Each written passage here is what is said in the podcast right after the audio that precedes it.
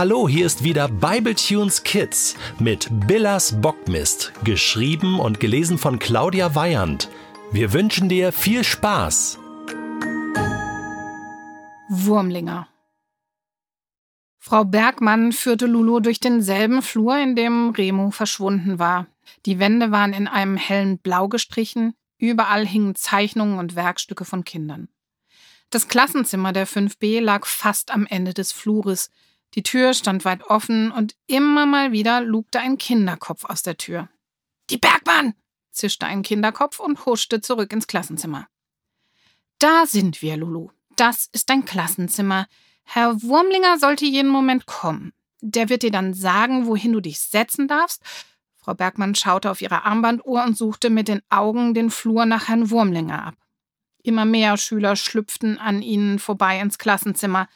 Inzwischen waren auch Gary und die anderen Jungs angekommen. Sie schauten Lulu neugierig an, konnten aber weder Tränen noch blaue Flecken entdecken.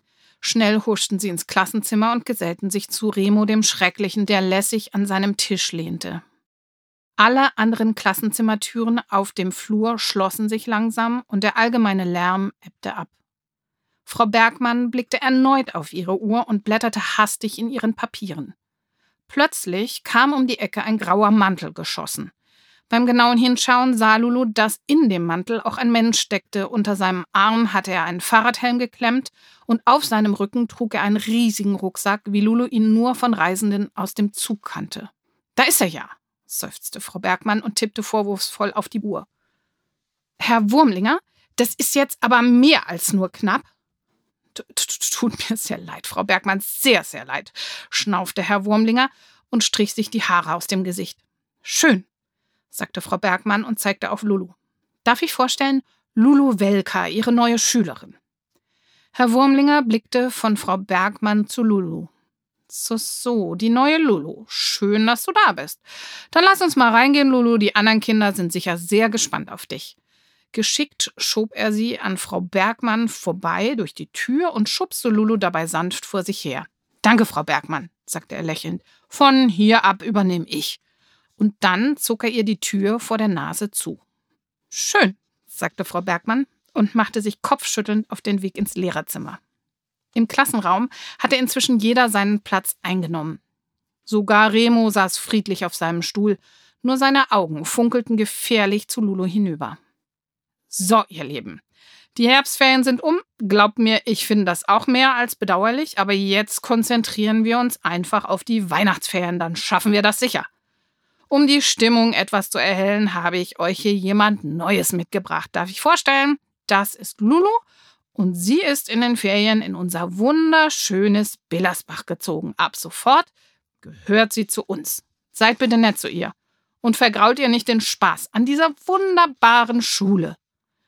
Remo schnaufte und dann tat er so, als würde er an einem Lutscher lecken, und er grinste.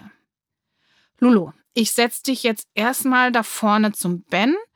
Da ist noch ein Platz frei. Wenn du die anderen Kinder kennengelernt hast, können wir gerne über einen Platz neben deiner besten Freundin reden, sagte Herr Wurmlinger und deutete auf den leeren Stuhl in der ersten Reihe.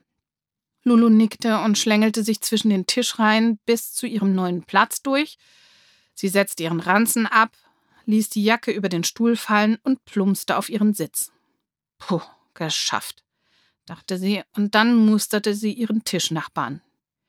Dieser Ben war sicher einen guten Kopf kleiner als sie selbst. Seine dunklen Locken sahen aus, als wäre er gerade aus dem Bett gestiegen. Überhaupt sah er irgendwie zerknautscht aus. Er schaute schüchtern zu ihr herüber und bemühte sich zu lächeln. Hi, flüsterte er. Ich bin Benny. Hi Benny, sagte Lulu. Na, dann sitzen ja jetzt zwei Loser vorne, zischelte Remo von hinten. Herr Wurmlinger hatte inzwischen seinen Wanderrucksack auf das Pult gewuchtet und kramte ein Buch heraus. So leid es mir tut. Aber wir sollten jetzt wirklich loslegen. Und ihr wisst sicher noch, was euch am Montagmorgen in den ersten zwei Stunden erwartet? Mathe, stöhnte die Klasse und begann nach den Büchern zu suchen.